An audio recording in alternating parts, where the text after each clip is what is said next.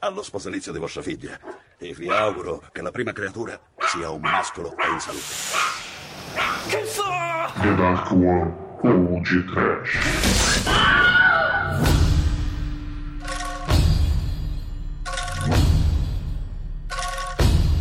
Yakisoba! Ah, sukiyaki! Kimono! Ma che Hadouken! Ma que bueno! É que merda de abertura! Começa agora mais um podcast.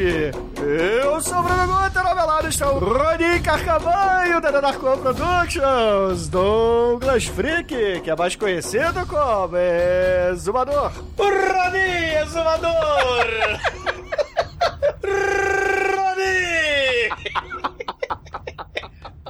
Au! Troque seu cachorro por uma criança pobre. Tem muita gente por aí que tá querendo levar uma vida de cão. Eu conheço o diretor de cinema fudido que queria ter nascido pastor alemão. Esse é o rock despedida da cachorrinha chamada sua mãe. É pra sua mãe, pra sua mãe. É pra sua mãe, pra sua mãe. Esse é o rock despedida da cachorra, sua mãe. Seja mais humano, seja menos canino. Hallelujah. Dê guarita pro cachorro, mas também dê pro diretor fudido. Senão, um dia desses você vai amanhecer decapitado. Au!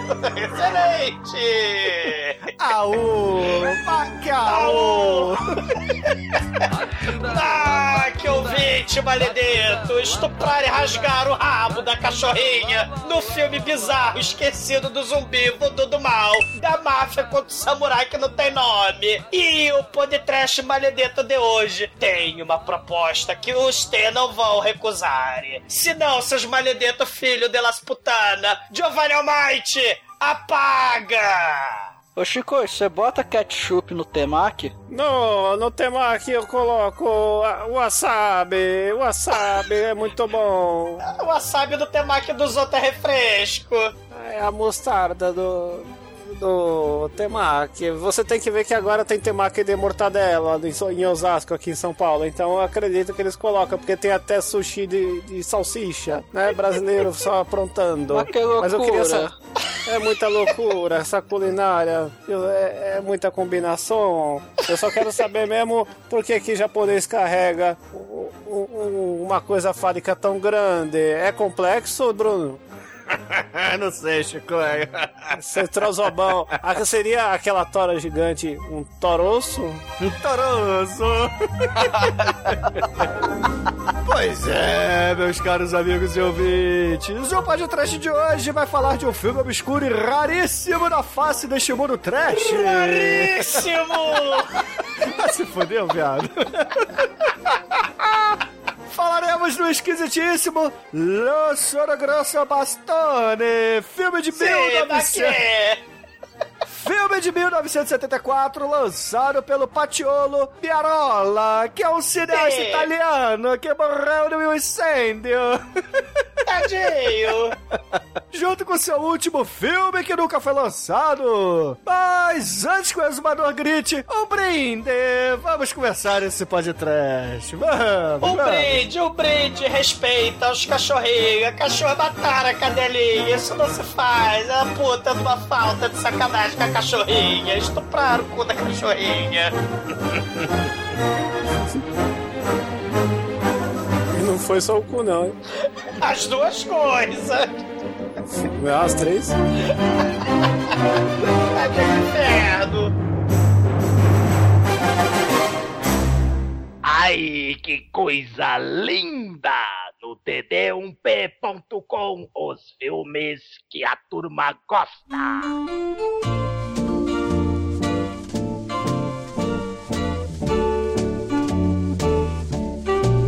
Amigos, para começarmos esse podcast, eu gostaria de dizer que esse filme foi um cu, um cu para encontrá-lo e depois resenhá-lo por aqui nesse programa. Tal como os Vingadores Turcos, esse filme ele se perdeu com o tempo. Então, é, hoje em dia você acha ele no máximo ripado de um VHS muito tosco. E mofado. Então foi. E cara, foi foda achar. O- Os Sete Sim. Gladiadores lá também tá nessa coleção aí. É, pedimos pro Demetrius pra ele comprar lá do, do site Mercado Negro do- dos filmes bizarros, né? Na Bahia Eletrônica, mais né? um filme.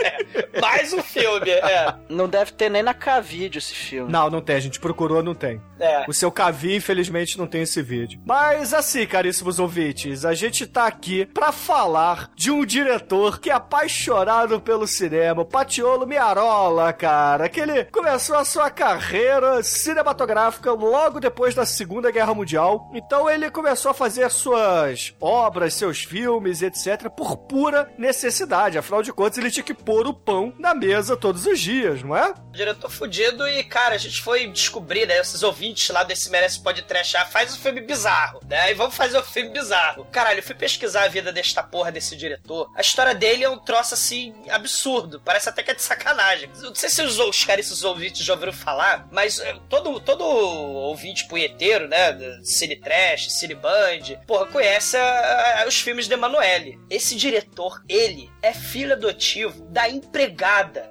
da Emanuele original, cara. Porque tem os, fi- os, o- os filmes da Emanuele eram baseados num. No romance, né? Escrito teoricamente por uma é, é, Emanuele dos anos 30, né? Que seria uma tailandesa. Né, seria Marayat Bibid, né, que casou com um francês, um diplomata francês, megalovax foda, e, e virou Marayat Rolê, Rolê Andriane, não, Não, rolê, por favor, tá? Rolê.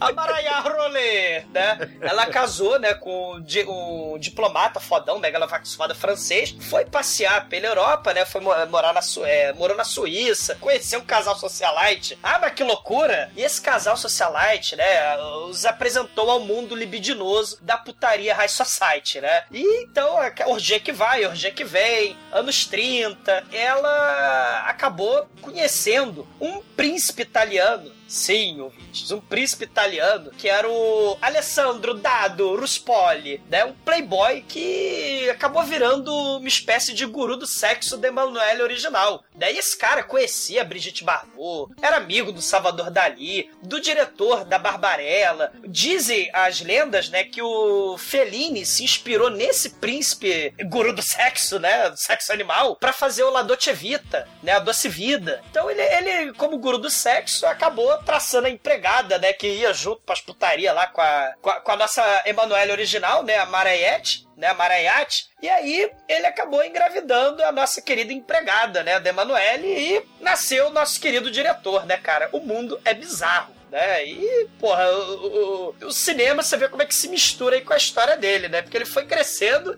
é, é, só que fudido. Porque depois a mulher parou de trabalhar pra Emanuele e tal, ele ficou fudido e tinha que botar o pão na mesa, né? Ou pau, né? Porque a gente vai ver depois que o nosso caríssimo Patiolo, ele percebeu que ali no fim da Segunda Guerra Mundial existia um mercado de, digamos assim, libidinoso, né? O mercado da, da luz putaria. vermelha, da putaria, da sacanagem, que era justamente os filmes pornográficos que poderiam ser exibidos em alguns cabarés para soldados americanos e ingleses, né? E justamente com a ajuda desses soldados que ele começou a sua amizade com algumas pessoas de certa influência, principalmente na área militar, né? E depois de conhecer esses militares, alguns assim de. alguns oficiais, né? Não de alto escalão, mas alguns oficiais, ele acabou conseguindo uma câmera que era usada por correspondentes de guerra lá no, na Segunda Guerra Mundial e começou a fazer filmes de verdade, né? Assim, filmes. É de verdade, de verdade, não, né? É, são filmes porque, né, uma câmera filmou. Alguns pornozões chechelentas, né? É, um filme de putaria, pornô. Um filme de pornô também é verdade, né? É, e que aí ele começou a exibir alguns cabarés, né, em alguns bordéis, e ganhou o seu troco ali, e conseguiu ter uma sobrevida após a Segunda Guerra Mundial. E assim, até que ele conseguiu juntar dinheiro, né? Ô Bruno, esse cara, né, ele tinha uma lábia do cacete, né? Você falou que ele acabou é, conhecendo a galera do exército e tal, mas ele, porra, falou, não, peraí, eu gosto de cinema e tal. Ele acabou, né, no meio dessas paradas, paradas, acabou é, é, trabalhar no, ele começou, né, virou faxineiro, servente de academia de cinema, né, de escola de cinema lá na Itália. E numa dessas, cara, a vida como é que é doida, né? Ele acabou assistindo uma, uma palestra, né, onde, porra, foi lá é, é, é estudar o, um diretor japonês, Yasuzo Mazumura, e, porra, ele ficou loucaço com, com os filmes desse cara, né? Assim como, quem não sabe a história lá do, do Por um Punhado de Dólares, né, do Sérgio Leone, foi inspiração, né, no Yojimbo, do, do Kurosawa, né? Então esse cara também, cara, ficou maluco com os filmes de putaria do Yasuzo Mazumura, né? Que era um diretor de filmes baseados naqueles quadrinhos eróticos, né? Pulp, do, do Japão, né? Escrito pelo pseudônimo do Edogawa Rampo, né? Não confundir com Edgar Allan Poe, né? E esse Asuzu Mazumura, porra, fez uma porrada de filme é, é, de putaria, né? Assim, de, de, de horror, de violência, sexploitation, nos anos 60. Como Blind Beast, né? É, do escultor ceguinho que sequestra modelos e acaba né, é, levando elas para fazer maldades, né? No, no, no estúdio dele. Então, ele, porra, é, tava aí no, no, mundo do cinema, mas sempre fudido, né? É, e porra, ele, na verdade, tinha contato com diretores grandes, né? Diretores importantes, muita gente do meio teórico, principalmente, né? Diretores de escolas de cinema. Não sim. necessariamente é, diretores de filmes, mas sim diretores da escola em si, né? Os administradores que conheceu bastante teoria. E aí ele sempre tinha passe livre para ver filmes, é, até mesmo dar uma olhada nas aulas, assistir algumas aulas, mas mas sem, assim, oficialmente se inscrever em algum curso. Então ele acabou sendo um puta autodidata que estudou muito sobre fotografia, sobre iluminação, som e até mesmo o roteiro, cara. E se focando sempre na putaria, né? A gente tá falando, né, dos diretores italianos, né, influenciados pelo Japão, né? O Sérgio Leone, porra, se influenciou nos filmes de samurai. Claro que o nosso querido diretor, né, italiano vai misturar é, é, é filme da máfia com, com samurai, né? Mas o, ele, porra, se interessava muito, cara, pela putaria lá que vinha do, do Extremo Oriente, né, do, da Terra do Sol Nascente, né? E acabou tendo contato, cara, ele foi assistente, cara, ele ajudou lá o, o Jazz Franco, ele, ele é, segurava microfone, com todo respeito, né, pro Jazz Franco. E foi, cara, ele foi lobisomem do, do filme do Two Avenged Angels né? O, o lobisomem estuprador, que tinha um escultor serial killer também, olha aí, né? Que tinha um tapa-olho do mal. E esse escultor serial killer, que pegava as menininhas e estuprava elas, tinha um capanga que era o lobisomem estuprador. Esse lobisomem estuprador era o nosso diretor em roupa de lobisomem, né, cara? Né? O Mario Monicelli. Ele trabalhou lá, ele foi um dos escravos lá, figurantes do navio do Mario Monicelli, né? No filme La Picari, né? Ou La Pícara, né? Você escolhe o nome, sugestivo, né? O, o Mario Bava, ele também foi assistente do assistente do assistente para trazer água mineral, né? Lá, é, lá ele de... servia cafezinho pra Mário Bava, é... Lutfute, essa galerinha do mal aí, cara foi figurante lá no, no Lutfoot, você falou do Lutfoot, cara, aquele filme Os Quatro do Apocalipse, o filme western bizarraço do Lutfoot que tem a puta grávida, né? Os Quatro Cavaleiros do Apocalipse é um, um retardado cego, né? O, o, jogador de pôquer, o assassino, o bêbado e a puta grávida, né? E, e, ele foi um dos clientes, né? Figurantes da puta grávida desse filme, né, cara? É, em, em resumo, né, cara? Ele conseguiu fazer pontas em filmes, servir cafezinho pra galera do mal, e ele sempre era aquele cara que não tinha medo de fazer perguntas para as pessoas, né? Ele virava assim pro Mario Bava, pro Lúcio Fulci, pro Mario Monicelli. Pro Monicelli e para outros grandes diretores e tirava suas dúvidas, falava assim, pô, como é que funciona isso? Como é que funciona aquilo lá? E ele conseguiu, assim, no meio dele ali das putas e dos mendigos, sim, porque ele chamava várias putas e mendigos para estrelar seus filmes de baixo orçamento, ganhou Caralho, uma espécie né, de secto, cara. Ele é uma espécie de John Waters italiano da putaria pura simples, cara. Só que muito desconhecido, né, no mundo assim, né, é, é, porque é difícil achar essas porra desses filmes, né, ele, ele é muito difícil. Pena que ele não fez sucesso, porque os filmes dele são muito bizarros, né. Essa parada dele querer subir assim na, na, na, carreira, ele acabou ficar, o Fellini acabou conhecendo ele, né? Sabe, meu pai, meu pai é aquele príncipe bizarro que transava com a Manuel e tal, o guru do sexo. Né? E aí a gente falou né, história lá que o Fellini se inspirou, né, do Doce Vida, do, do, desse playboy italiano, príncipe, né? E, cara, é, é, por isso que as histórias lá do, da Doce Vida, os filmes de Emanuele também, eles estão viajando pelo mundo todo, né? É, Egito, Tailândia, fazendo sexo animal. O, o, o, ele conseguiu ser figurante naquela cena de orgia, né? Que tem um ritual de orgia lá no Satiricon, do, do filme do Felino. Ele, ele também tá naquela cena fazendo putaria, cara, né? É muito bizarro, cara. É, assim, a gente tava falando de alguns filmes que ele fez. Talvez os destaques da carreira dele, além, é claro, do Il Grosso Bastoni, que na verdade não é bem um destaque, né? É um filme menos desconhecido. Assim, todos são muito desconhecidos, né? Mas esse aqui, inclusive, é um dos mais difíceis, né? Talvez os ouvintes até consigam encontrar um filme ou outro desses que a gente vai citar agora, como por exemplo, O Vampiro e Vergine, né? Que é um filme de vampiro meio romântico, meio. É, o vento Mas, levou, Bruno, né? O italiano, por favor, fala italiano aí. Vampiro e Vergine! Isso, Maquê, né? Porra, lembrando aí Vampiros Lesbos, né? Do Jazz Franco, olha a influência. Lembrando aí né, Crepúsculo, Franco cara, aí. grande clássico moderno. Na- na- E o pior, cara, é que essa porra desse filme italiano dele, eu não vi, né? Porque sumiu, desapareceu esse filme dos Vampiri Vergine. Mas, cara, do, do- o Crepúsculo com certeza, cara, porque o final do- da historinha, né? Tudo não passa de um sonho da menininha mala, pentelha, que é virgenzinha, né? Que ela queria. Ah, você não um- viu o filme, seu chato. Você tá, aí, você tá botando aí rótulos que você nem, nem conhece ainda. Você não viu o Vampire Vergine para dizer se é isso tudo. Porra, não dá, porque o filme sumiu, o filme desapareceu, né? É, Fazer o quê?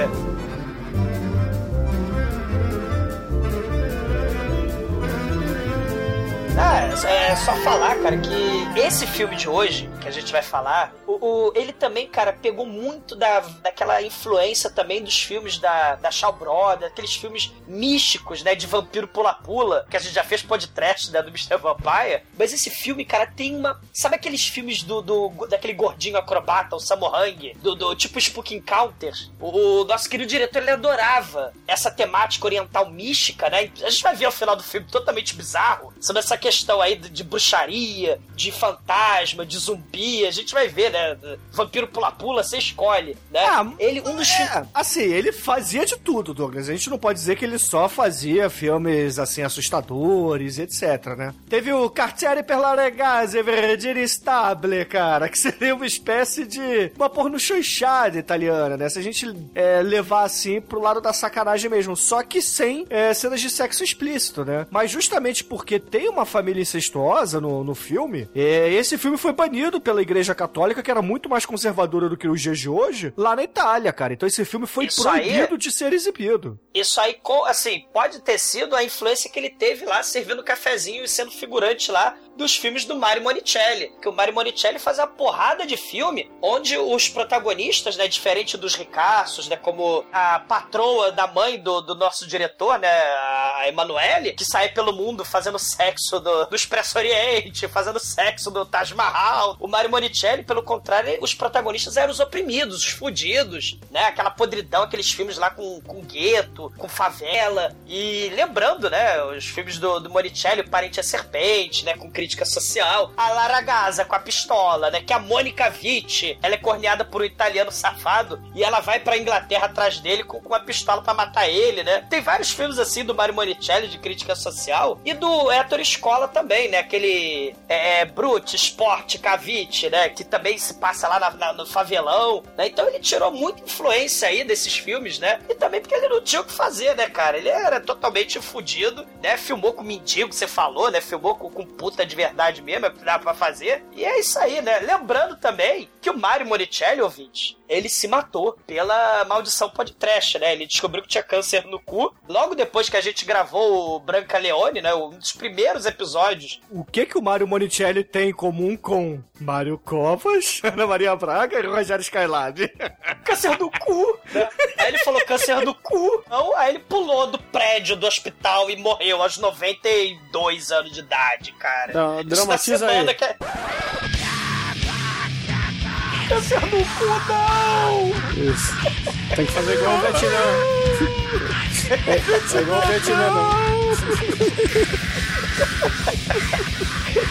E por falar em câncer do cu, um dos filmes favoritos do nosso diretor era o Kwaidan. Você já ouviu falar desse filme? É um filme japonês de terror, tem até aqueles filmes de episódio, né? São três histórias de terror. Uma delas é sobre um terrível demônio na neve, né? Que esse demônio na neve é um bicho lá, um monstro lá bem comum no folclore japonês, o Shirime. É um demônio que ele não tem rosto, mas ele tem um olho gigante bem no meio do lugar do cu. Eu tô falando sério. É um olho bem no meio do olho do cu. E né? por falar em olho do cu, Crescendo com o olho no cu.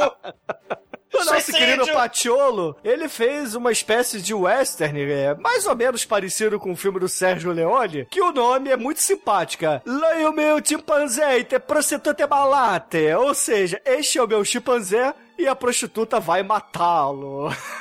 Sei. Só que o filme ele é muito confuso, né? Eu não vi o filme, mas os relatos que a gente tem do filme é que ele é muito confuso e ele é meio que uma comédia involuntária, né? Tentou ser um filme meio sério, meio de ação, assim, do, do nosso diretor, mas não deu muito certo, né, cara? O Patiolo Cara, ouvintes, falhou eu- miseravelmente. Ouvintes, a gente, as informações que a gente tem dessas porra desses filmes são fóruns de, de internet, assim, daqueles nerds poeteiros dos anos 90, né? Tipo Something Weird, que ficava fazendo fórum e falava, caralho, tem um filme não sei o que lá, não sei o que lá, eu tenho um VHS desse, aí ripava. É, é isso que sobrou desse filme, né? É um troço bizarro, né? E- Cara, esse diretor tem a porrada de paródia, né? Porque ele, assim como qualquer italiano dessa época, ele basicamente copiava qualquer filme americano que chegava na Itália. Qualquer, qualquer. Sei. Por exemplo, ele tem o Nello Espaço Eterno, Mangliare Pio de Lui, ou seja, é uma Ah. espécie de 2001, o Odisseia no espaço, cara. Só que palavra proibida pra caralho.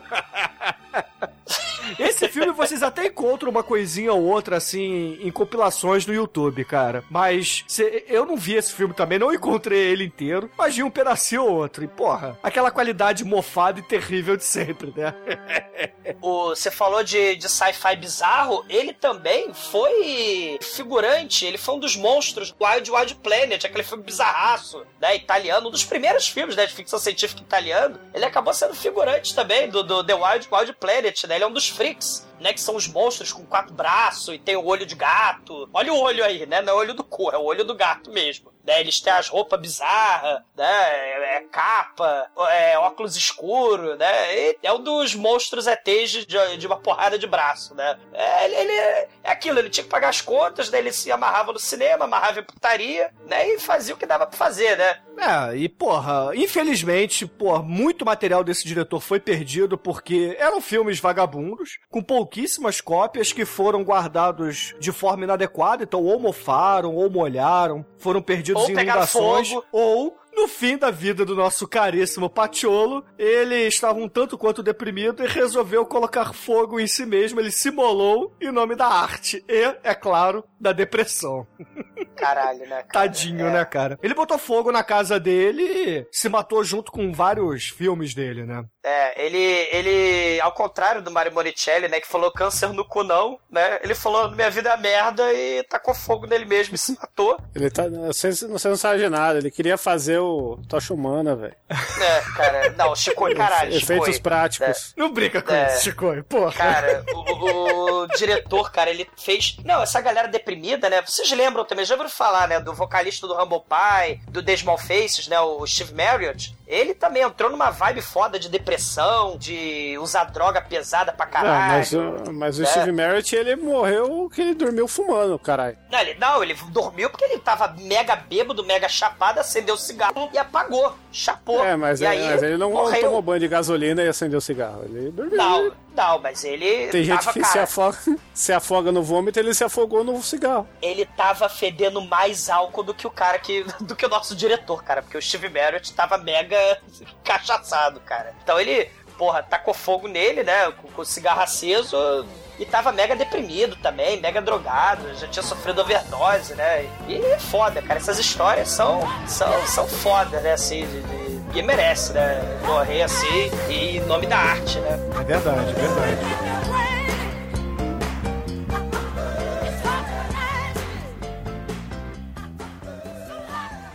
td1p.com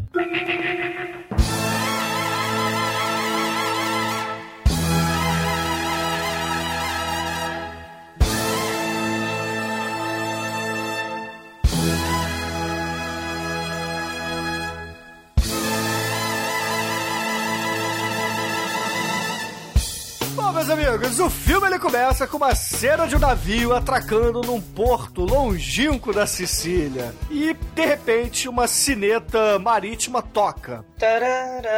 A gente vê que esse diretor ele aprendeu muito com Mario Monicelli e Mario Bava, porque a gente vê um contra-plongé que vai subindo a câmera, vai subindo, foca nas pessoas, até que de repente ele pega a silhueta de uma pessoa com vestes, com kimonos é, japoneses, descendo com um mega embrulhão meio. Como é que eu vou dizer assim? Meio.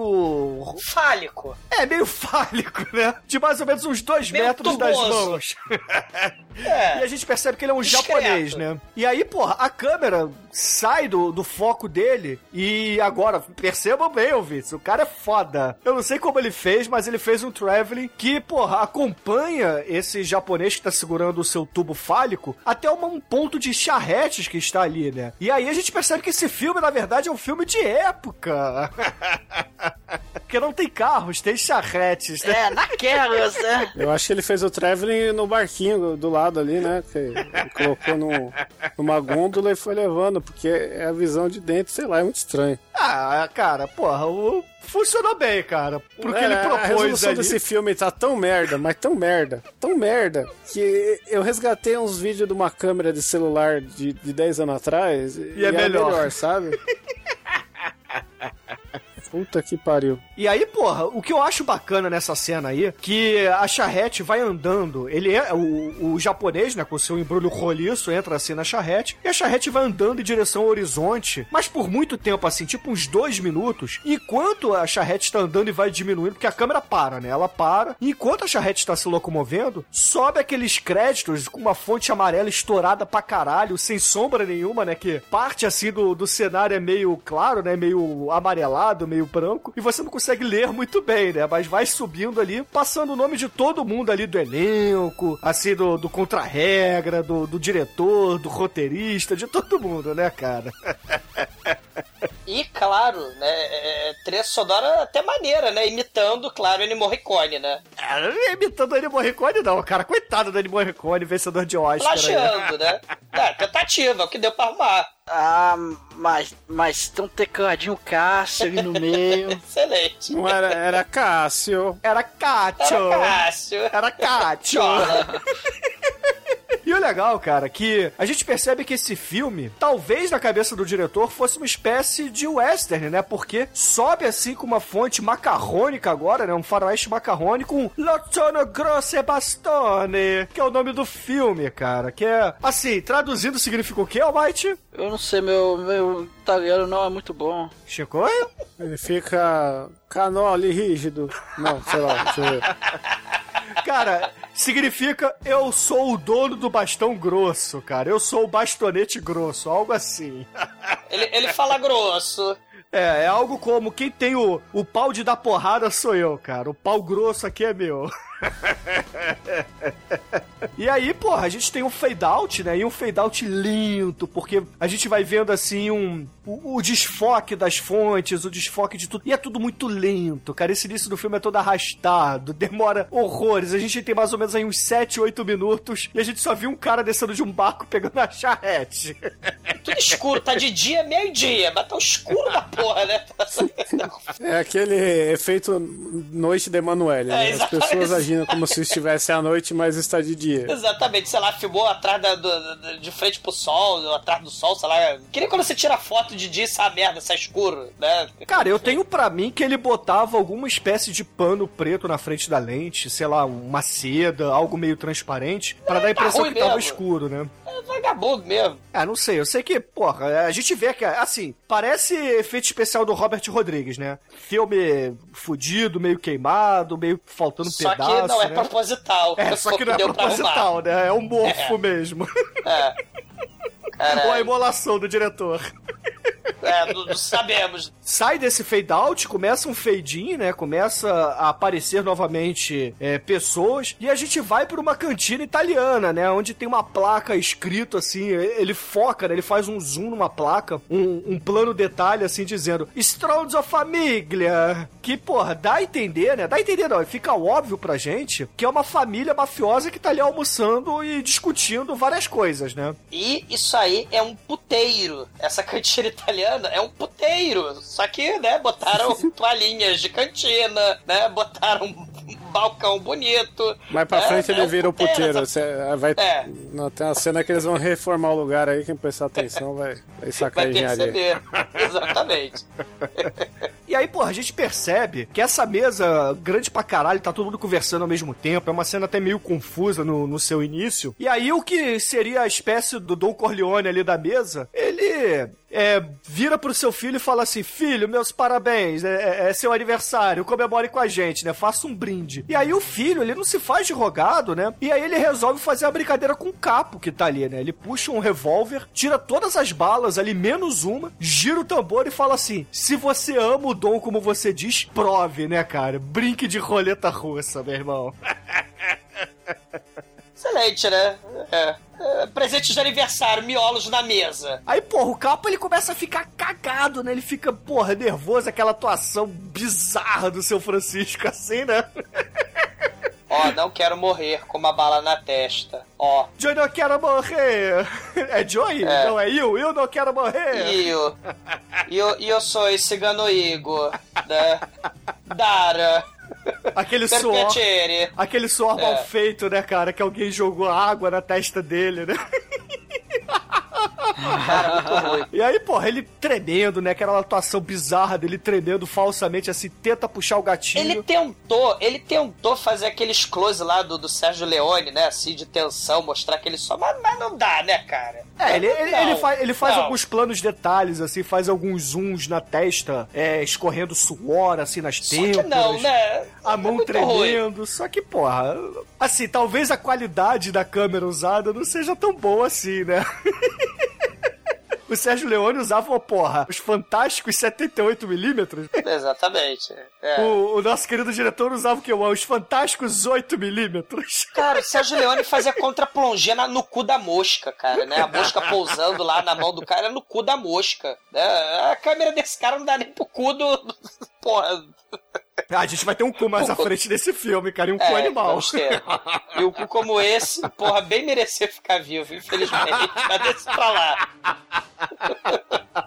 Tadinho. Isso não se faz, cara. No fim das contas, o capo ele tenta puxar o revólver e não consegue, né, cara? Ele fica cagado, fica, porra, com medo. Aí o Dom, meu irmão, o Dom ele começa a ficar puto, né? Ele faz um discurso é, inflamado falando: Você me desrespeitou, você desrespeitou meu filho no aniversário dele, vem cá, seu filho da puta. E aí começa a dar a porrada no cara com a parte de fora da mão assim, e aí começa a depois enforcar ele e arrasta o, o filho da puta do capo pra dentro de um aquário de lagostas, meu irmão, e afoga o filho da puta ali.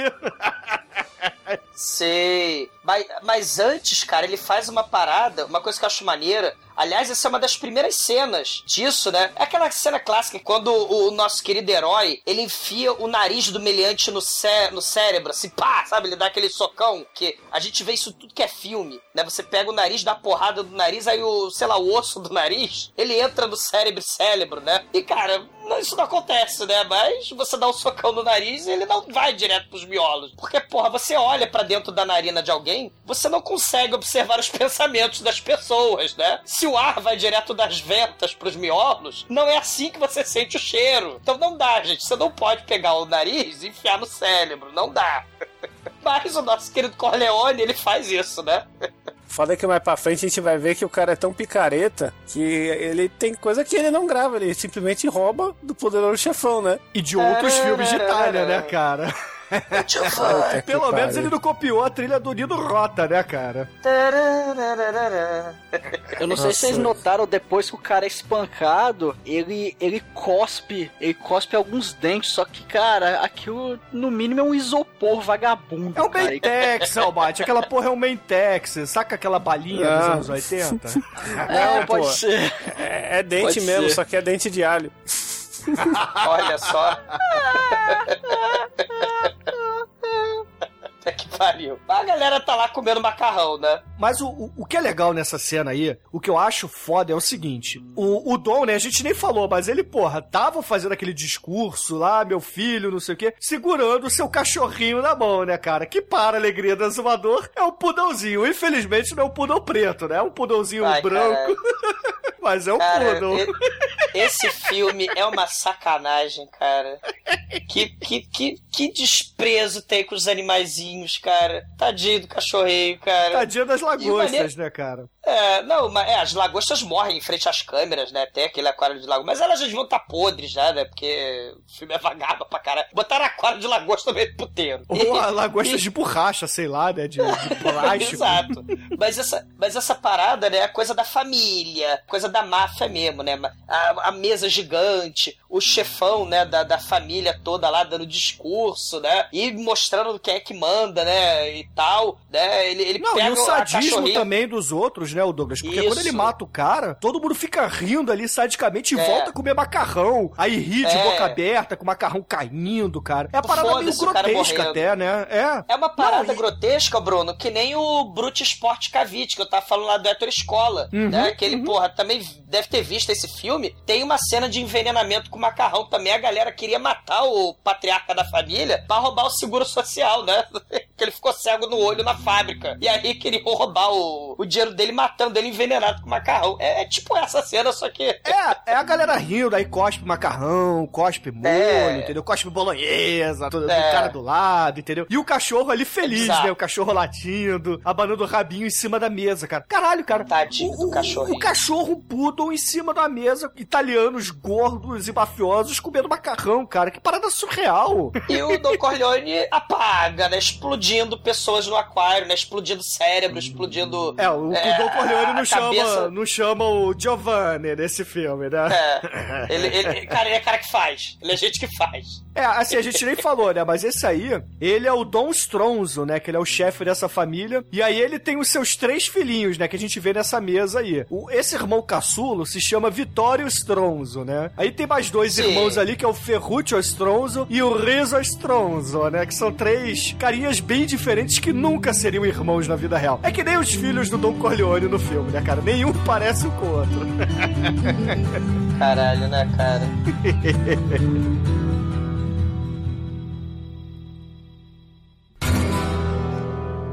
Nosso querido herói, ele entra em um- uma cantina, só que é outra cantina. É super produção, né?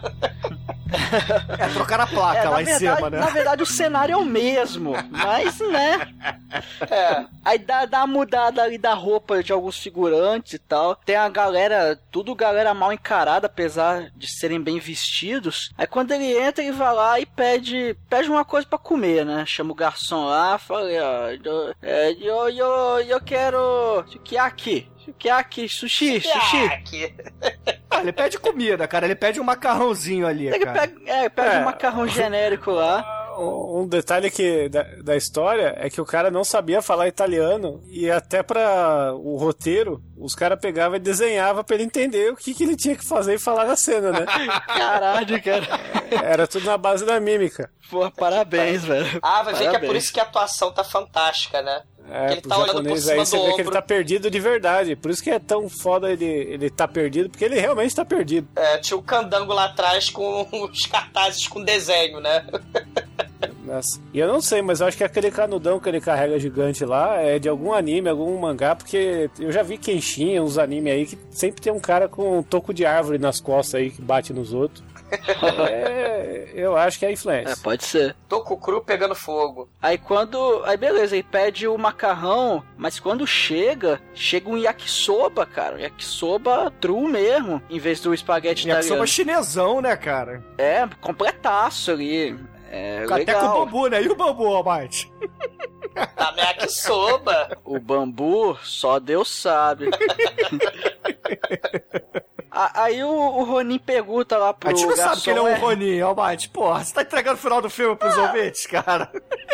Ah, droga. Ah, tá. O japa, tá, o japa corta, perdido então. sem nome. O Ronin é. o. o- Como é que chama aquele cara lá que faz filme de máfia? Robert De Niro, velho. É verdade. Ronin O lá. Ronin é o Robert De Niro. O Keanu Reeves também é Ronin, hein? Keanu Reeves não pode trash, hein, gente? Logo Nunca. mais, logo mais. Ah, aí ele pergunta, o japonês pergunta, é, por que que a comida não é italiana, mas é chinesa? Aí o garçom, né, olha pra um lado, olha pro outro, disfarça, e desconversa e vai embora. Ele nem responde, ele resmunga os negócios e sai. Aí alguns poucos segundos depois, aparecem lá na, na mesa, ali no balcão, cara, dois, dois italianos, gigante, cara. Dois Bud. Spencer ali, cara. É. Que eles chegam lá e começam a tirar satisfação com o japonês. E, assim, é meio repentino, né? Não dá pra entender por que que aquilo acontece. Isso começa a tirar satisfação, começa a falar merda com o cara. O japonês, porra, tava lá comendo o macarrãozinho dele, mó feliz. E acaba, né, a discussão ficar mais acalorada. E, cara, começa a rolar uma porrada inacreditável ali, cara. Porque ele, ele pega esse toco de árvore que o Shikoi falou, que veio de, provavelmente de algum anime, ou algum anime se inspirou nisso. E, com, e, e ele usa esse toco e começa a descer o cacete, cara, naqueles caras gigantescos. e começa a dar porrada. E, e a cena, cara, chega a ser meio gore, que sai, cara, esborra sangue lá, cara. E- é e, muito sinistro ali. O que é mais foda aí, que é o seguinte, a história dessa cena, ela meio que foi improvisada, né? Porque a produção não tinha dinheiro pra bancar a comida ali dos atores, eles roubaram um boi ali das redondezas, mataram um boi e, porra, não desperdiçaram sangue, né? Então todo mundo ali tá com sangue de boi, cara. E, Caralho, e né? paparam todo mundo com sangue de boi na porra da cena, meu irmão. Agora, imagina você filmar três horas e aquela porra daquele cheiro de sangue apodrecendo, neguinho suando. Por isso que você vê mosca pra caralho na porra da cena, cara. Caralho, o filme é nojento, é grotesco. E as mulheres com nojinho, né? As mulheres da cena, né? Que estão no restaurante, que é um restaurante chiquetê, né? A, a, a gangue é toda chiquezinha, né? Essa máfia aí é a máfia pedante, né? É a, máfia, Aliás, é a é a família máfia- Zocola. É, Zocola. a família Zocola, na verdade, é a gangue dos Patrick Hernandez, né? Born to be alive, né? Que conhece? To be alive, to be alive, born, Born. born, born, to be alive. Né? É a gangue horrorosa. A música de encerramento aí, É a gangue muito escrota, cara. A gangue dos Patrick Hernandez, né?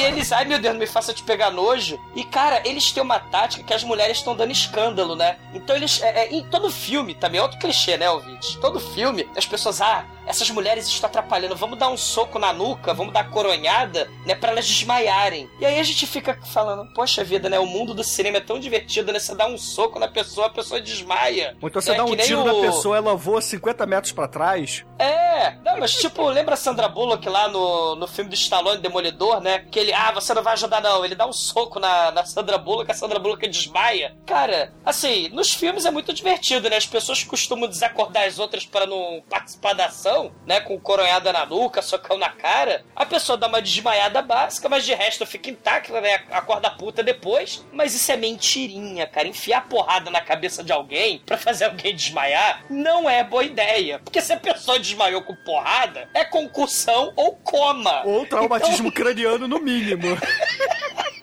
Então, ouvintes, esse clichê também não rola. Você não desmaia as pessoas. Dando soquinho, não, cara. Pessoa- se a pessoa desmaiou com uma porrada, é porque a porrada foi séria. Porque doeu.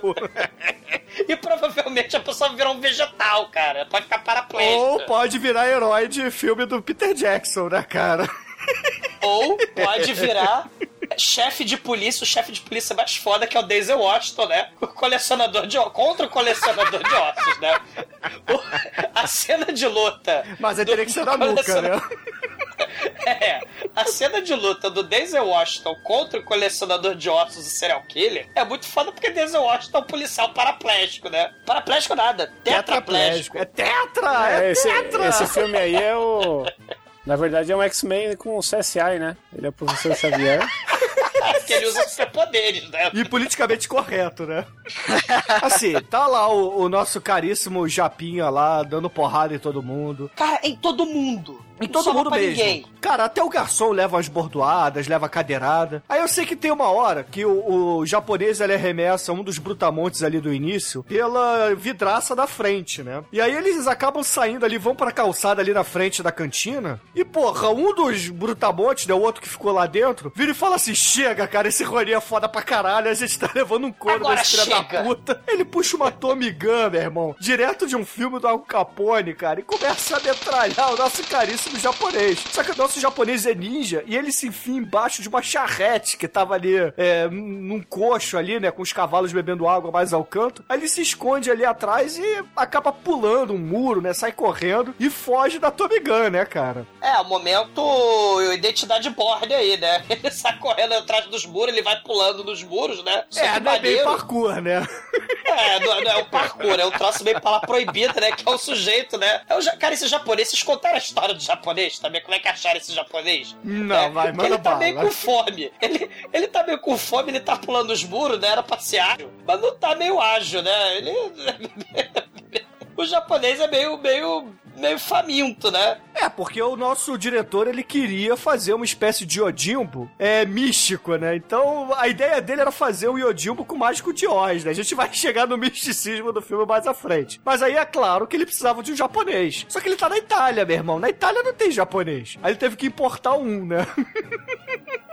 Cara, era o Ketsunoana Bandoro. Ou Ketsunoana Bandoro, né? Que o cara não falava porra nenhuma de italiano, né? Não era ator, né? Ele, ele tava em busca de emprego, ele saiu do Japão, né? do Negócio da guerra, né? Saiu e acabou virando servente, né? É, é, faxineiro lá do, do, do, do restaurante japonês na Itália, né? E, É, caralho, inclusive, né? esse restaurante. A, a- a história é a seguinte: como é que acharam esse cara? O, o roteirista desse filme, que era amigo do Paciolo, que, assim, era meio que um ajudante também numa das escolas de cinema, se chamava Rodrigues Matoso, né? E esse cara, ele frequentava muito esse restaurante e, pô, ele sabia que o Paciolo Miarola queria um japonês pra uma história de um Odimbo, né? Aí quando ele vê esse japonês na Itália, ele fala assim: opa, achei o japonês do meu amigo, vem cá.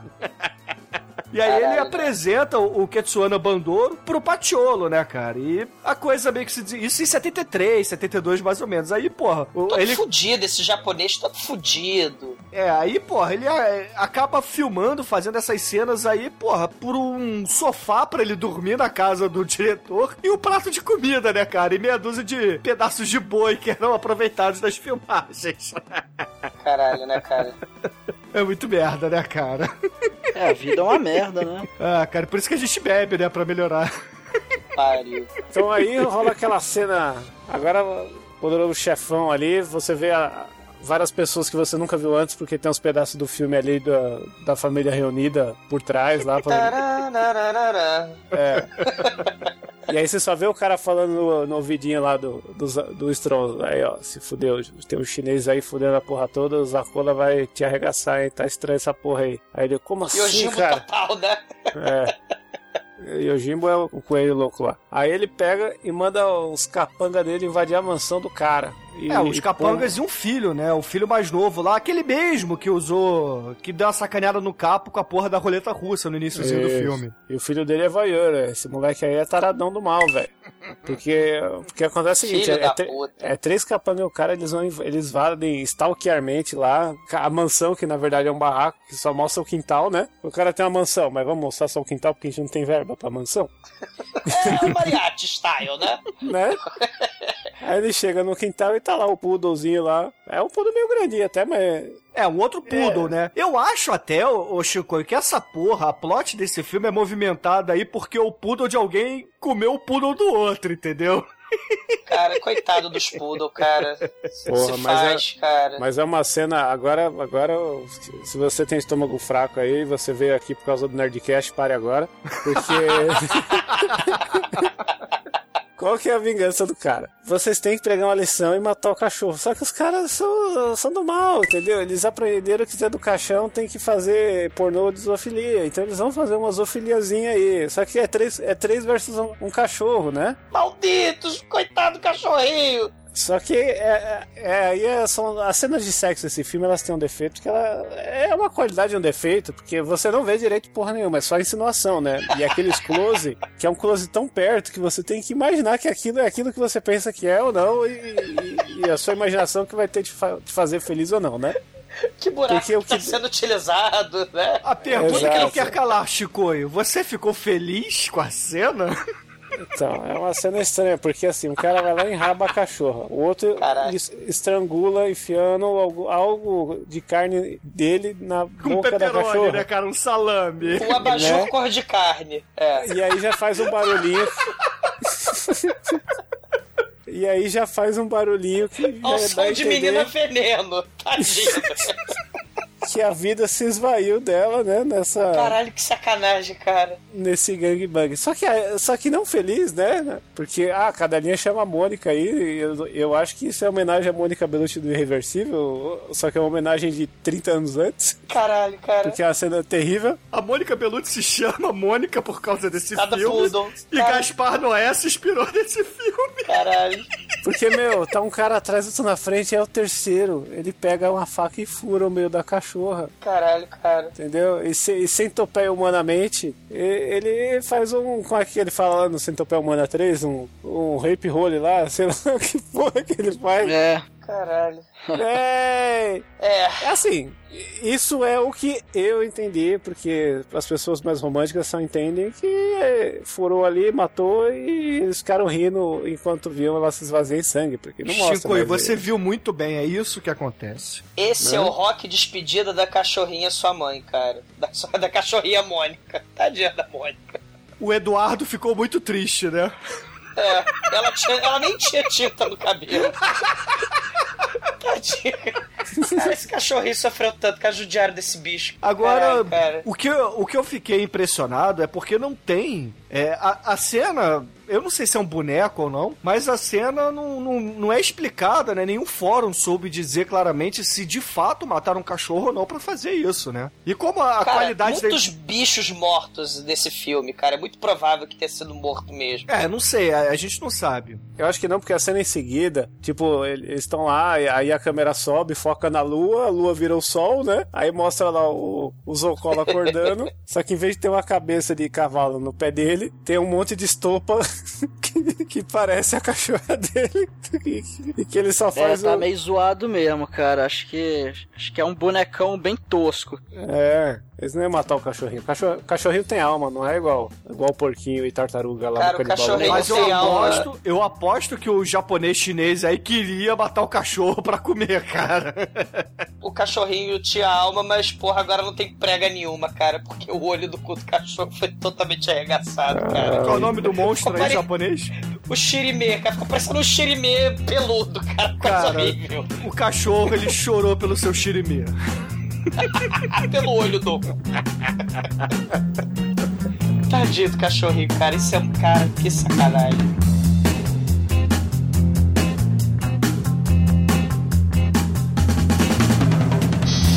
Aí a gente vai começar a ver que o Don Zocola, ele fica putaço, né, cara? Ele realmente amava a sua cachorrinha Mônica. Ele grita no. E aí ele resolve mesmo, né, cara, é, se vingar, porque deixa a cachorra ali morta aos pés dele, né, essas estopas aí mal feitas que o Shinkoi falou, numa caixa de tomates, né, aquele, é, um engradado vazio de madeira ali de feira e tal, né, de, sei lá, de tomate, sei lá que porra é aquela, na, na cama dele, né. E aí ele pega o, o cachorro, começa a, a olhar seu franciscamente assim pra tela e percebe que tem um Não, bilhete seu ali. né? Franciscamente não. Ele levanta o cachorro tipo o Rei Leão, assim. Ah, Krekina! Dodomira, amor! Umbaue!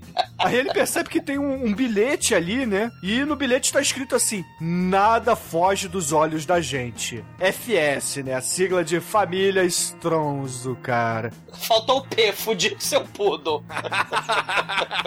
Mas fudi mesmo com seu pudo. aí o Dom Zocola, furioso, chama todos os seus capangas e declara guerra aos Stronzo, né, cara? E aí o filme começa de verdade, meus amigos. Caralho, os Zocolos, a gangue dos Patrick Hernandez Born to Be Alive contra a gangue do Giovanni, apaga. E aí a gente tem um videoclipe de carnificina. Exatamente, Sim. né? Porque um pouquinho antes do videoclipe, na verdade, a gente tem ali o Ronin é, passeando pela cidade, né? Tentando procurar emprego, aquela coisa toda de, porra, um cara fudido. É o aí. mariachi, né? Aquela coisa toda meio mariachi. Aquela coisa meio mariachi, exatamente. É, tá foda, cara, pega essa crise. É. E aí, porra, ele tá andando ali pela cidade e, porra, um- uma dessas cenas de assassinato aí de- dos mafiosos, né? Porque a, a cidade, né? a o vilarejo ali da Sicília ficou em guerra, né? Então, o nosso japonês ali, ele acaba assistindo um desses casos e a salva do espancamento ali um dos capangas do Zocola, né? Aquele mesmo do, do iníciozinho do filme que tentou matar ele com a porra da Tommy Gun, né? Aquele Bud Spencer lá sem barba, né, cara? Nossa, essa cena é muito foda. E tem aquela outra cena também, né? Tem várias. Ele salva esse cara, mas a gente vê várias outras cenas de morte e destruição, né? A vingança. Tem um mafioso anão, cara. Esse mafioso anão, ele jogam ele, né, da árvore com a, com a corda, matam ele enforcado, tacando ele da árvore anãozinho. E a gente vai falar mais adiante do Mágico de Oz, né, cara? Vocês lembram da, da história famosa da lenda urbana, né? Que tinha um anãozinho Munchkin lá do, do, do, do Mágico de Oz que diziam que ele tava enforcado lá atrás do cenário do filme, né? Da estrada de tijolo amarelo. Olha o mafioso anão aí morrendo enforcado aí na árvore também. a gente vai falar mais pra frente do Mágico de Oz, né? É verdade, é verdade, né? Porque afinal de contas, isso aqui é o Yodimbo místico.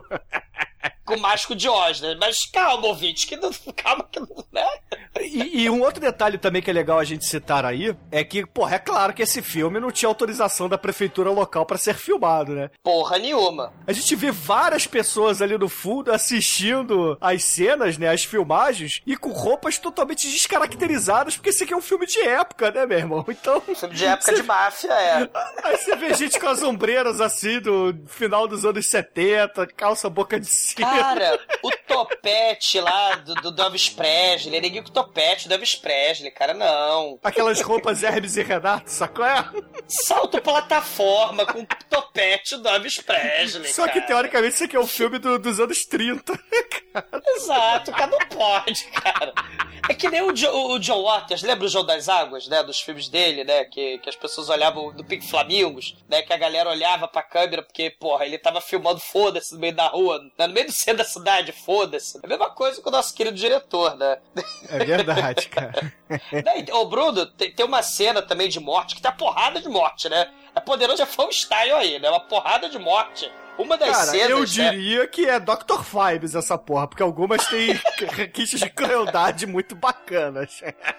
Ah, sim, não. Tem uma que o, o mafioso, ele tá fudendo com a mulher, cara, numa cena que claramente foi inspirada dos filmes do Mario Bava. Daí ele tá, o, o mafioso, ele pegou e espalhou dinheiro em cima da cama e tá com a mulher pra comer a mulher em cima da cama cheia de nota de dinheiro. Vocês lembram do Danger Diabolique, né, do Mario Bava? Ele fez um filme lá, daqueles italianos de super-herói bizarro, ladrão, né, é, que se fantasiava de couro, que tinha uma mansão do Batman. Ele pegava as menininhas, né, levava pra sua Batcaverna Diabolique e caverna toda escalafobética, com câmera giratória, ele botava dinheiro ali e traçava as menininhas lá dentro, né, com o dinheiro voando. E tem um mafioso aí, né, no motel, cheio de dinheiro ali, também comendo a menininha lá e, e- e é claramente inspirado no Mario Bava também aí, né. Exatamente, né, cara? Até chegar a Tommy Gun lá do mal e metralhar todo mundo, né? Metralhar puta, metralhar dinheiro, metralhar o, o, o mafioso, né? Estilo dadinho ao caralho, meu nome é Pequeno. Mas aí, no fim das contas, meus amigos, esse japonês, que agora sim, Almighty, a gente sabe que é um Ronin, ele é chamado pelo Dom Zocola, Zocola, pra justamente defender a família dele da família Stronzo, né? A família Stronzo. É, defender o xirimê da galera, né? Quem tem olho no meio do cu tem medo, né? Exato, só que, porra, ele viu que a vida ali na Itália é uma merda, né? Então, o que, que ele fala assim? Ô, seu Dom Zoccola, eu até defendo sua família e tal, mas é, eu só vou fazer isso se você me der uma passagem pra América e me empregar lá como cozinheiro e cortador de batata, lavador de prato e nos seus restaurantes. E o seu Zocola com sua bengala, né? O seu Dom Zocola com a bengala Patrick Hernandes, Born to be Alive, que é muito foda. ele fala, beije, beije meu dedo. Cara, é muito chique ele com seus anéis, né? Que nem Patrick, cara, é igual o Patrick Hernandes. Com anéis, bengala, terninho escroto, cabelinho escroto. Born to be alive. Born. Eu quero ficar alive. Ele fala, eu quero ficar alive. Aí a gente vai pra cena videoclipe de preparação do ninja, né? Estilo Rambo. Só que, porra, ao invés de botar faixinha na cabeça, é, botar faca na bainha, ele finalmente abre ali aquele tubo cilíndrico que ele tá carregando e a gente vê que ali dentro tem algumas armas ninja e uma katana, né, meu amigo? Então, na verdade, essa porra desse Ronin é um samurai ninja do mal, cara. Caralho. Eu fiquei decepcionado com isso aí. Por que, Chico? Você queria vários consolos como o É isso? Não, eu queria que simplesmente fosse a tora gigante a arma dele, velho. Pensou?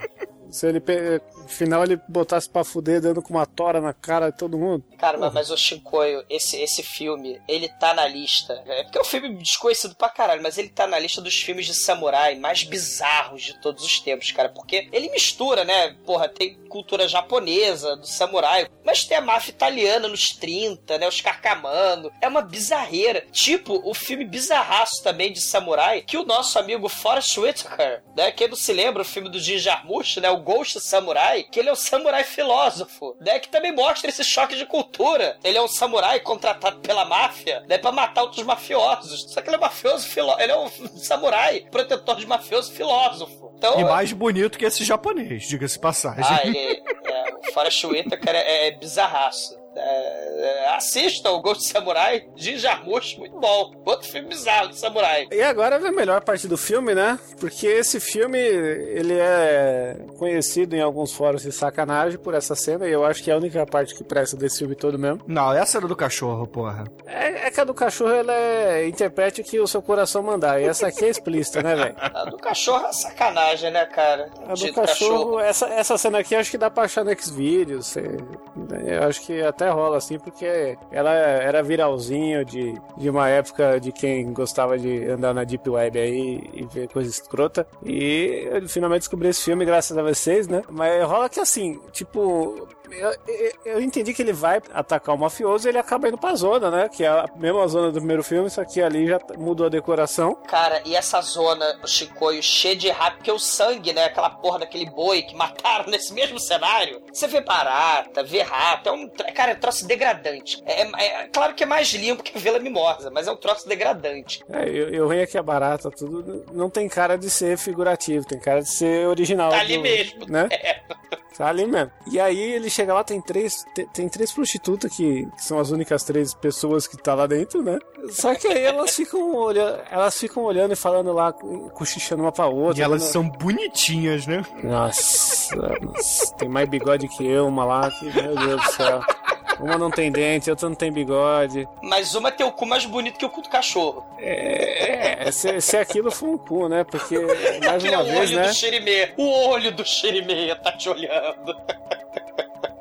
Que assim, elas vão se engraçando pra cima do japonês e vão levando ele pro quartinho. Ele, ah, porra, da hora, né? Ele, aí ele começa a ficar todo meninão, né? E aquela interpretação espontânea, né? Tipo, é agora que eu vou dar uma sapecada aqui e tal, né? E as minas dá a entender que elas querem dar pra ele porque é exótico, que elas nunca viram, queria ver como é que é o piro dele, se ele fudia que nem um ninja, sei, lá, né? É, tem, né? É. E é uma cena que lembra até o es- o esqueminha do papaco lá, porque é uns close que você não sabe se tá entrando ou tá chupando, sabe? É, é essa coisa assim, é, uma por, é pornô, mas não é, ele tá filmando uma colher entrando numa cuia, que não dá pra saber. É um muito feio. cachorro. É. E aí começa lá, parece que tá. Aí só as expressões, né? Os close, ah, que delícia tal. E aí ele tem. uma- Aí tem uma menina que ela tá com cabelo muito fake, de meio de Mary Moe, assim. A, a mais magrela lá sem o dente, de- sem o canino, né? O dente no canto. Ó o canino, ó o pudo aí. Ah, o puda, é, ó, a puda aí. A puda. A puda. Filha da puda. Aí ele, ele vai segurando o cabelo dela e o cabelo sai na mão. Só que não, não dá a entender que é peruca, porque a cabeça dela fica toda vermelha. Aí você, como assim, velho? Aí ele, não, a praga, a peste. Aí ele vê que as minas estão com lepra. Ou uma Nossa. doença venérea muito avançada, que estão caindo todos os pelos. Ele vira pra outra. Maldito! A mina tirando os dedos de madeira lá, caindo no, no, no- no- no travesseiro. E aí chega a, a outra pra ele assim, se aproxima, tira o olho de vidro e fala: Você não colocou nesse buraco aí. Não é o olho do cu. Ah, cara. Aí mostra o buraco Cara, de, do, onde ficaria o olho Uma dela. coisa que eu não entendi, por que, que o japonês broxou, cara? Não pode broxar nessa hora. Cara, nesse momento, eu acho que ele não broxou. Nesse momento, acho que ele ejaculou. E ele ejetou ao mesmo tempo, porque ele dá um pulo tão alto. Tá, Ele, ele começa a andar nas árvores, chica o dragão lá. Né, o, qual, é que, qual que é que, que rola o sexo O do. Kugel é o Chinese Torture Chamber. É. É, rola um momento Chinese Torture Chamber aí, porque o cara, o cara ele é ejaculado e ele pula fora de uma forma muito escrota. E a mina ela fica lá olhando com o seu único olho de verdade pra onde ele foi.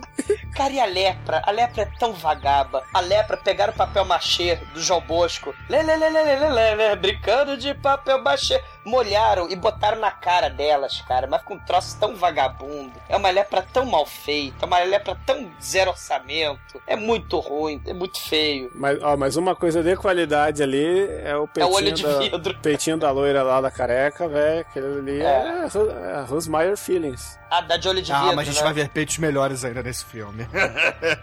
vai chegar, vai chegar. É, sei não, eu, minha, eu paro meu negócio de qualidade aqui. E aí, meus amigos, a gente começa a série de assassinatos do nosso Ronin pra tentar acabar de uma vez com essa guerra, né? Então ele vai direto nos líderes da família Stronzo e vai matando os filhos do Dom um a um, né, cara? O primeiro tava até lá cobrando os impostos, umas propinas a, pelas aldeias, né? Andando assim em estradas do, do interior, numa carruagem de luxo, né, cara? E, porra, ele tava conversando com um dos capos lá dentro da, da charrete, da carruagem, e aí eles estão lá falando: Ah, porra, você lembra aquele dia como foi legal? O negócio da roleta russa, papai batou lá na lagosta, vida aberta. e aí, meu irmão, de repente, tal como Ninja 3 a dominação, o nosso querido Ronin ele aparece Sei. no assoalho da carruagem, cara. É muito foda. E aí ele puxa uma porrada de shuriken, cara, e sai tacando em todo mundo, cara, em todo mundo que tá ali dentro da carruagem. Tem, porra, dois capangas e a porra do filhinho lá mais velho do, do Dom Stronzo, ele é fincado na parede, cara. Tipo, o Schwarzenegger com, não desgruda daí, hein? Só que com estrelinha ninja, cara. Não, e é, e é foda que os caras deviam estar acostumados a fazer filme com tiro, que faz aquele negócio, atravessa o cara e vai na parede. E aí ele faz isso com alguma shuriken, que atravessa os caras e vai na parede. O caralho, Não, tem barulho de tiro, né? é Faz forte, pshum, pshum, pshum. Vai se fuder. Infelizmente, infelizmente, a, a, a máfia não sabia derrotar ninja, né? Como os policiais do Ninja 3 a dominação, né? Que faz uma roda, né? E atiram no meio, com o ninja no meio e morre miseravelmente aquele ninja do Ninja 3 a dominação. Porque eles são translúcidos ou atiram muito Caralho, bem. Né? eles fazem uma- um círculo, né? E atiram no meio do círculo. Não pega ninguém do outro lado. E o policial morre. Mas eles não têm essa técnica secreta de matar ninja. E o nosso japonês, ele, caralho, mata todo mundo, cara. Não, ele mata, mata. Ele só deixa o cocheiro vivo, né? E aí o cocheiro acaba contando lá pro Dom Stronzo que, porra, chegou o ninja aí na parada, né, meu irmão? Tem um japa do mal aí que tá quebrando o pau e, porra, arregaçando o cu de todo mundo. Tem, tem o japa que ejacula danoneio, que enfia porrada em todo mundo, que tem um toque que dá porrada com toco de árvore. É, taca shuriken Você viu aí, mundo. né, Chicoio, que o Douglas usou a referência do ser humano perfeito na Terra, Dolph Lundgren, né? Ó, o grande do Filanding aí, ó, essa semana saiu um ensaio aí fotográfico dele maravilhoso, recomendo a todos. É, Chico, e pega e enfia no meio do olho do seu xerimeiro. Não, cara. Você- faz a gente ver esse filme aqui e eu não posso trazer um A pouco gente de não, alegria pra esse. Eu, os ouvintes que pediram essa porra.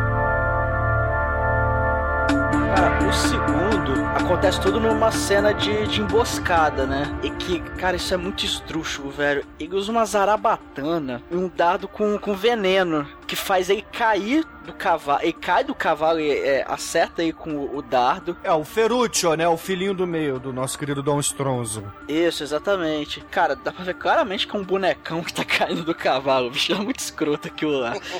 Aí, co- coisa de. Acho que passa uns dois, três dias que encontram o corpo dele. É porque o cavalo chega sozinho ali no, na mansão, né? Dos Strons. Aí vão procurar o, o filho, né? É que ele, ele acho que até rola de um barranco na hora que cai o cavalo, enfim. Ele, quando eles acham o corpo do filho, ele, eles veem o dardo, né? O dardo fincado no, no pescoço dele. Aí eles pensam, porra, foi o Ronin que, que matou ele. Ou foi o Ronin, ou foi o Ninja 3 a De dominação, novo, né? né? Que ele também usava dardo, usava shuriken, né? Tinha exorcismo, né? Tinha possessão demoníaca, tinha porra toda, né? Você vai falar sobre Exatamente. isso mais adiante. E aí, meu irmão, vem pra morte. Assim, é a minha morte predileta do filme, do- dos filhinhos do, do caríssimo Dom Stronzo. Que é o filhinho mais novo, aquele mesmo da roleta russa lá no iníciozinho do filme. Filho da puta, é. da- Nossa, essa é bizarra. Porque o que que cara. acontece? O Ronin, ele fala assim, chega dessa guerra, chega dessa porra, eu preciso matar o Dom Stronzo. Aí ele, porra, quer acabar com essa guerra, ele meio que dá uma torturadinha de leve, assim, no, no moleque mais novo. E começa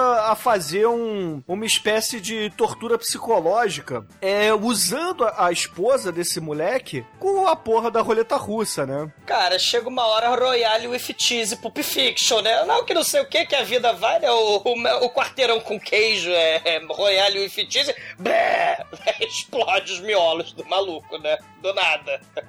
E é claro que a gente tem molho de tomate, né? Sangue de boi na mulher de novo, né, cara? Do nada, cara. É muito foda. E aí, meu irmão, a gente tem a virada, a guinada mística do filme, meu irmão. Isso é muito foda.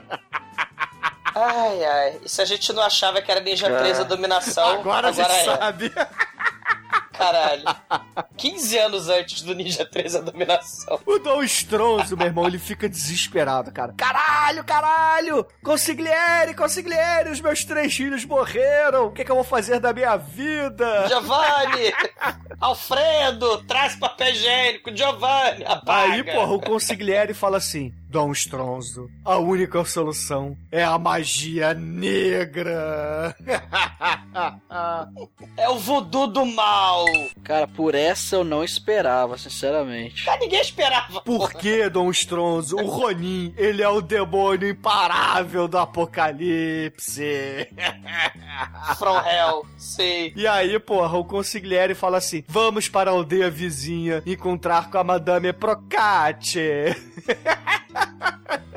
Cara, e aí você tem Samorang na parada, cara, porque no, no filme do Samorang, o Spook Encounter, tem a cena de exorcismo e possessão demoníaca. Olha, Assim, o Ronin ele tá meditando, porque Ele, não, ele, aí, tem... ele vai lá pra caverna do mestre dele, que é o mesmo mestre do Roberto Carlos e o Diamante Cor-de-Rosa, Sim, né? claro, né? Mas, porra, só que como é que ele vai pra caverna? Por que, que ele vai pra caverna? É tudo. É, porque é o é universo. o italiano. do- É, Cara, é- é Chico, o Roberto Carlos Mind. Não, acho que entendeu? o Chico viu o filme 2x, cara. O Chico já devia estar sem saco de ver o filme e avançar essa porra. Chicoio é um italiano fantasiado de Pai Mei, Que cara. aparece ali, cara, como o muito espírito é, Jaga dos Thundercats, meu irmão. Lá eu, meu filho, opa, Rony, vai pra caverna treinar, porque você precisa saber. Só que ele não é japonês. Você precisa das artes mágicas negras do mal, cara, pra derrotar o mal. E aí eles vão pra caverna, Pariu, meu irmão. cara. Caralho, é muito ruim, cara. É muito né? ruim. Que nem o Enter the Ninja, né? Lembra os treinamentos do Enter the Ninja, né? Que nem o treinamento lá do rei dos kickboxers, porra. Só que ele sozinho. Como qualquer filme de porrada de artes marciais, tem a cena de treinamento, porra. Sei. E aí, porra, enquanto o, o nosso Ronin treina, o Dom Strauss ele volta com a Madame Procati lá pra, pra porra da aldeiazinha e começa a preparar ali o plano de contenção, né? Cara, a atriz, né, a nossa querida bruxa voodoo from hell do mal, é, demoníaca, invocadora de zumbis voodoos, né? É a Franca também, né? peitão do caralho, né? E ela era prostituta. Durante as filmagens, dizem, né, os, os boatos de internet, né, que durante as filmagens ela continuou se prostituindo e tal e acabou se casando, né, com um dos chefes da máfia, né, lá do, do- de Modena, né? É, não, não E caralho, do filme, né? né? Não com o Dom Strauss ou Dom Zacola, os chefes da máfia da vida Não, real. não, eles são atores. atores. É, eles são atores do Dr. Francisco. Cigano Igor e Dr. Francisco. Mas ela acabou se casando de verdade com o chefão da máfia lá da, da- de Modena, né, cara? Puta que pariu. Não, e a própria máfia, né? A gente não falou, mas a máfia ali de Modena, a cidadezinha que foi filmada essa porra, tinha uma família de mafiosos de verdade que não tava muito afim que o filme fosse rodado, né? Então rolou uma certa perseguição aí, rolou uns, abre aspas, acidentes, fecha aspas. E também e teve a história de roubar o boi, né? Roubaram o boi. Não sei se foi do mafioso que roubaram o É, boi. é, é o, o boi que foi usado lá com sangue, né? Mas, meus amigos, a gente tá se encaminhando aí pro final do filme, pra épica batalha mística mágico de Oz e Oxum do filme. Porque o Caralho, Ronin, que ele é. Assim, ele decide que tem que acabar com a porra da guerra de uma vez, então ele vai lá pra mansão do Dom Stronzo matá-lo, né? Só que chegando lá, meu irmão, o Dom Stronzo não tá sozinho dessa vez, cara. Ele tem a Madame Procate. a bruxa peituda do mal, cara. que ela traz quem dos mortos, Shinkoio? Quem? É isso, era esse peito que você tava falando, Uhum. né? É que esse peito aí ele tem recursos de bustier e tal, né? Eles estão cobertos. Então rola uma fake. É, rola uma. É, é exatamente, muito titiolina style aí. Eu acho que é uma cover da titiolina, até se bobear ela e não tá acreditada, porque a cara não aparece direito, né? Nessa Já resolução maravilhosa que tá esse filme, pode ser até a sua tia, você não sabe. Mas aí ela faz um. rola um momento aí, encarnação do demônio, eu não entendi como é que. se aquilo é mesmo o que eu acho que é, mas aquilo é zumbi? Cara, aquele é zumbi de papel machê. Ai, se fuder. Aquele é zumbi de papel machê. E ela, e ela começa a fazer beribecan catabanda com seus peitinhos de fora. Pentelhos buquê de camurça escura. Cara, a mulher invoca zumbis com seus peitos rodando o peito, que nem eu vira, cara, rodava o peito. E aí, cara, a gente começa a porrada com os zumbis palavra proibida no filme, né, meus amigos? É, melhor que a cena dos sete magníficos gladiadores, né? Porque o nosso querido é, é, samurai desse filme, né? Nosso querido Ronin, ele tem a sua espada vagabundíssima contra zumbis vagabundíssimos, né? O, o, o Luferrino, ele nos sete magníficos gladiadores, ele lutava contra múmias de papel higiênico com sua espada do He-Man vagabundíssima, né? Que tinha as lâmpadas nela, né? Pra brilhar, né, cara? Cara, é muito patético, cara. E a cena é escura, porque é na caverna, não dá pra ver nada, né? O diretor, tipo, largou foda-se, acha que não tem mais dinheiro. A produção já não comeu mais o boi, vai ter rato pra comer, então vamos fazer acabar logo esta merda. E, a- e aí começa a rolar a porrada, ele girando a correntinha e cortando o zumbi lá com a, com a katana. Só que assim, falando é muito bonito, vendo não é tanto não, né? Porque, Totalmente. Porque você falando isso, você, caralho, deve tá pulando gore e tal. Não, cara, os zumbis eles caem como se eles fossem zumbis do episódio dos Trapalhões. Ela vira a Chitara de Windsor lá e Chitara. manda um raio, dá um Hadouken nele de Ryu. Ele perde a espada, fica desarmado. Ah, aí você, pô, dá Hadouken, Ryu, dá Hadouken, Ryu. Dá a carreta furacão, faz qualquer coisa. E aí acontece que ele dá Hadouken, né? Porque aí do, do nada cai um raio nele, ele, ele devolve um, um Hadouken nela lá, um, um Hadouken, né? Que é igual do Raiden, né? Do Rio. A, a mulher cai, ele pega a espada e empala ela, jogando ela no, no, no poço ali, sei lá que Ô, porra que é. Chicoio, ele empala entre os seios dela a sua espada katana, né? E arremessa ela longe, né? É, voltamos aqui, né? Aquele. Se, se tiver algum, algum especialista em empalamento nos ouvindo aí, né? Porque até o que a gente entende é que empalamento real é, é o que- é que vai do cu à boca, né? É o que fizeram com o cachorrinho, cara. Tadinha da cachorrinha. Exato. E aqui, na verdade, só atravessou ela fazendo um mamadão ali no meio do- dos peitiola atravessando, só que atravessa porra É. nenhuma, né? Eu acho que se for em câmera lenta, dá pra ver que ele enfiou uma espada que era só o De cabo. plástico. Espada que. Como é que chama? Aquelas espadas que a lâmina desce? É, sei lá que porra foi aquela. Aí ele levanta e joga a mulher numa estátua lá, que é muito isoporzífica lá, escrota. Da Chitara, da deusa Isso. Chitara. E aí aquele negócio, era pra estar pegando fogo, mas não tinha orçamento, né, pra fazer aquele final lá. Ele só vai lá Não, e vê o porque ele Dom tava guardando fogo pra se matar depois, mas deixa pra lá. né? É, então. Porque não podia queimar o cenário, aí ele só vira lá pro quartinho e tá o Dom lá se mijando de medo. e aí ele É. Só que que levanta merda lá. que eu fiz. É. É. Aí o cara agacha assim, né? Aí o cara só vai lá e toque, arranca a cabecinha dele. E eu acho que o orçamento todo foi pra essa cabeça, que na verdade é um repolho no escuro. e acaba do nada, com a cabeça no ar, assim. Não, mas O cara- acaba de que qualquer jeito, cara. Acaba no contra-plongé, cara. Um contra-plongé. Acaba num pause escroto. Em vez do cara tá pulando, é a cabeça do outro que tá dando um saltinho de alegria Ah, cara, ar. só que a cena congela no melhor estilo Shaw Brothers, assim, só que ao invés de aparecer aqueles escritos em japonês e o logo da Shaw Brothers aparece apenas Eu Fim. E bem podia aparecer também o Patrick Hernandes, né? Que sobreviveu.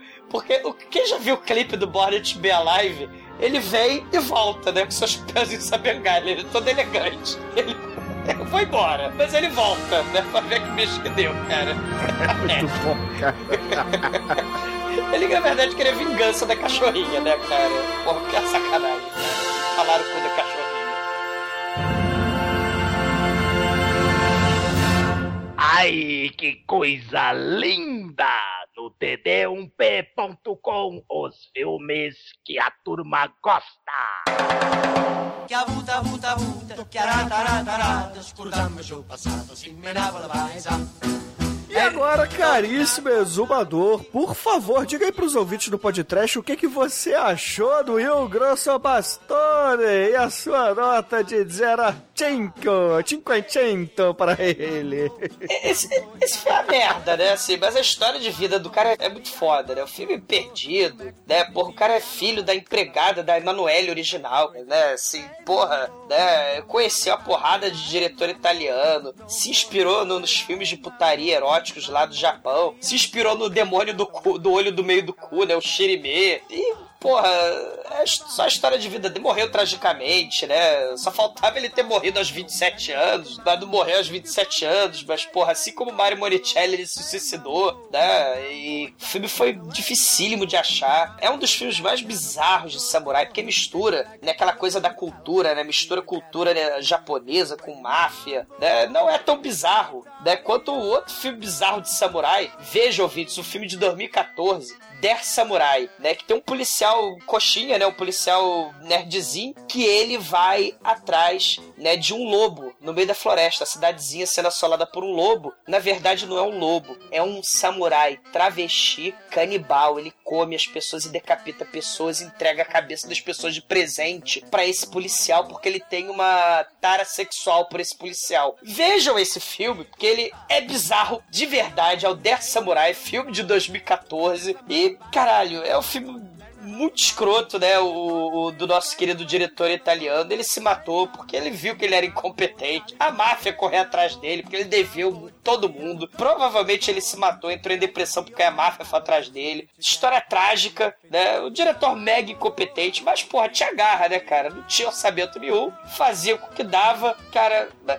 Mas o filme é um cu, cara. O filme é, muito... o filme é um cu, literalmente. Cara, estuprar a cachorrinha. Eu não perdoo, estuprar o poodle, cara. Faltava ser poodle preto. Nota. Nota 2 pra esse filme. Porra, estuprar o cu da cachorrinha, cara. Que maldade. E agora, caríssimo Almighty, por favor, nosso estagiário, eterno estagiário, diga pros ouvintes, cara, o que que você achou do Rio Grosso Bastone e a sua nota de 0 a 5 pra ele? É muito amor pode trash, cara. Ver essas porra aí foi. É, o, o que salva esse filme, cara, é porque realmente ele é tão ruim, cara, mas tão ruim que ele fica bom. E é pod trash, né, cara? A gente tá, em pod, a gente tá no pod trash, a gente não pode falar que ah, o filme ele é muito bizarro. Não, pô, é, é, é disso que a gente gosta, isso que é maneiro. Eu. Que, que se você ouvinte, cara, você chegou até aqui você aguentou ouvir essas bizarrices do filme, cara, ca- vai aí na internet e tenta procurar esse filme, cara. Você só vai achar na qualidade tosca, mas você tem que ver esse filme, cara. Ele é, ele é muita coisa do que o podcast prega e espalha pra humanidade, cara. É, é- é muito amor ao podre. Então você, cara, você tem que ver, você tem que ver esse filme. Não sei porque o Esmador deu uma nota tão baixa. Esse filme Mataram o merece. cachorrinho, Bite. Não, realmente, mataram o cachorrinho, mas isso é, é uma atitude de vanguarda. Isso é uma atitude que, que, que, que precisa de culhões, precisa de muita coragem pra você botar isso no filme. Porque cachorrinho, a mais. é isso realmente, é. É, não é legal, né? Fazer isso com o Puta cachorrinho. caolha, é. leprosa. Sim, cara, por isso que esse filme é tão foda. Tem coisas que você. Cara, um filme dos anos 70, velho, que traz esse, esse monte de coisa que até pra hoje em dia, cara, passou aí 40 anos e ainda tem coisas que dificilmente você vai ver em filmes mais recentes. Sim, Realmente, dificilmente você filme, vai ver isso. Esse filme, ele, ele é cabrocárico, ele merece o respeito tecnológico. Esse diretor, que, que Satanás o tenha, ele foi estrogonoficamente sensível. Então, eu vou dar aí uma nota... 4. 4, 4. É o mais corajoso. Eu fico tentado em dar um 5, mas... é, tem, uns, tem uns negócios ali que, que, que é meio, meio, meio foda de, de aguentar, mas... Se arrasta. Tem uma hora que o filme. É, tem isso. Tem, filme, tem hora que o filme dá uma arrastada ali. É, coisas meio sem nexo, que é, é bem jogado, que não chega a ser tanto problema, mas às vezes acaba quebrando um pouco do ritmo do filme. Mas fora isso, esse filme é um amontoado de merda, cara. tem que ver esse filme. É, estupro de cachorro, é, coisas meio sem nexo, né? Estupro de cachorro, zumbi de papel machê, exatamente. bruxa voodoo, samurai. Isso aí, cara. É imperdível, imperdível. E agora, caríssimo Shinkoio, eu sei que você adorou a cena do cachorro. Vai, diz a verdade pros ouvintes, pra mim, pra quem tá aqui presente. E é claro, dê a sua nota para Il Grosso Bastone. Ah, a cena é boa porque é uma cena corajosa, né, cara? É uma coisa que você não vê todo dia e, e espero que nunca veja em mais algum E lugar. nunca pratique Né? também, né? nunca pratique, que seja a única cena do mundo com isso.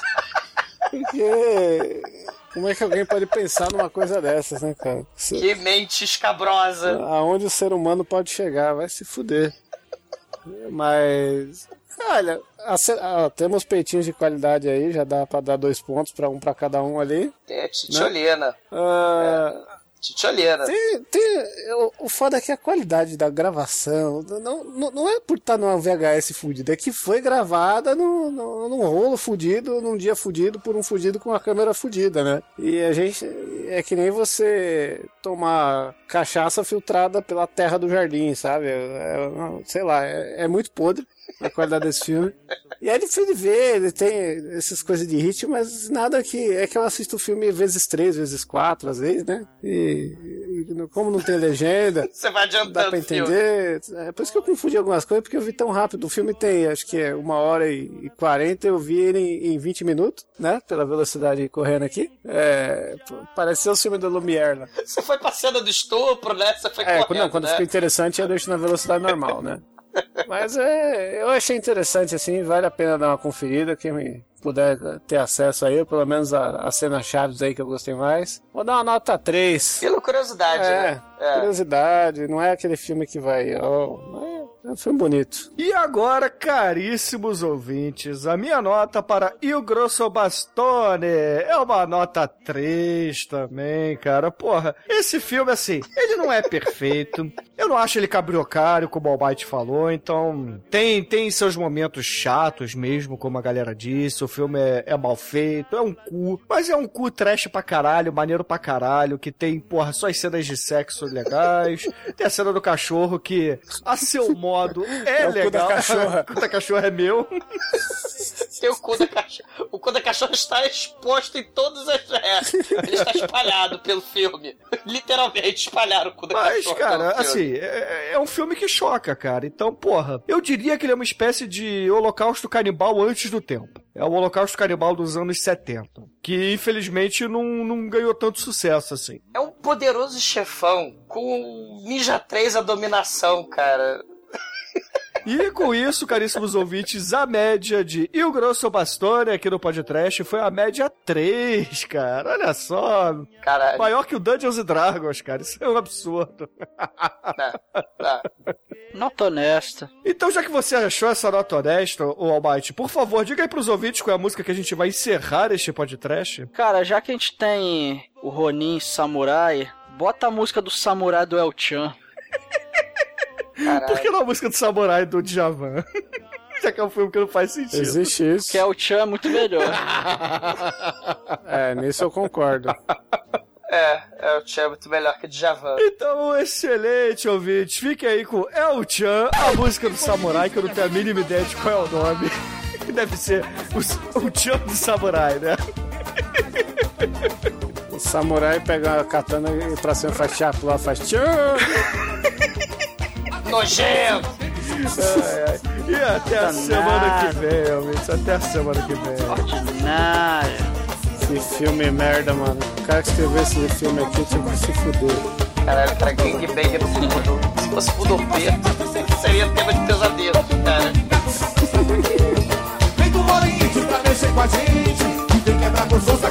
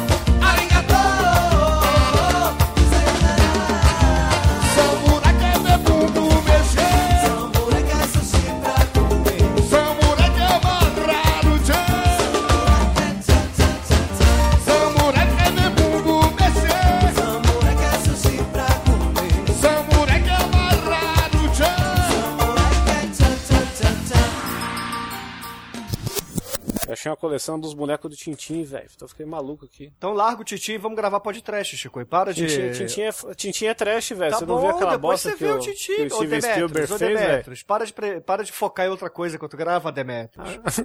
Alguém tem que substituir o Demetrius nessa gravação, Então né? você vai dormir e roncar, né? Ah, eu- peraí, peraí, peraí.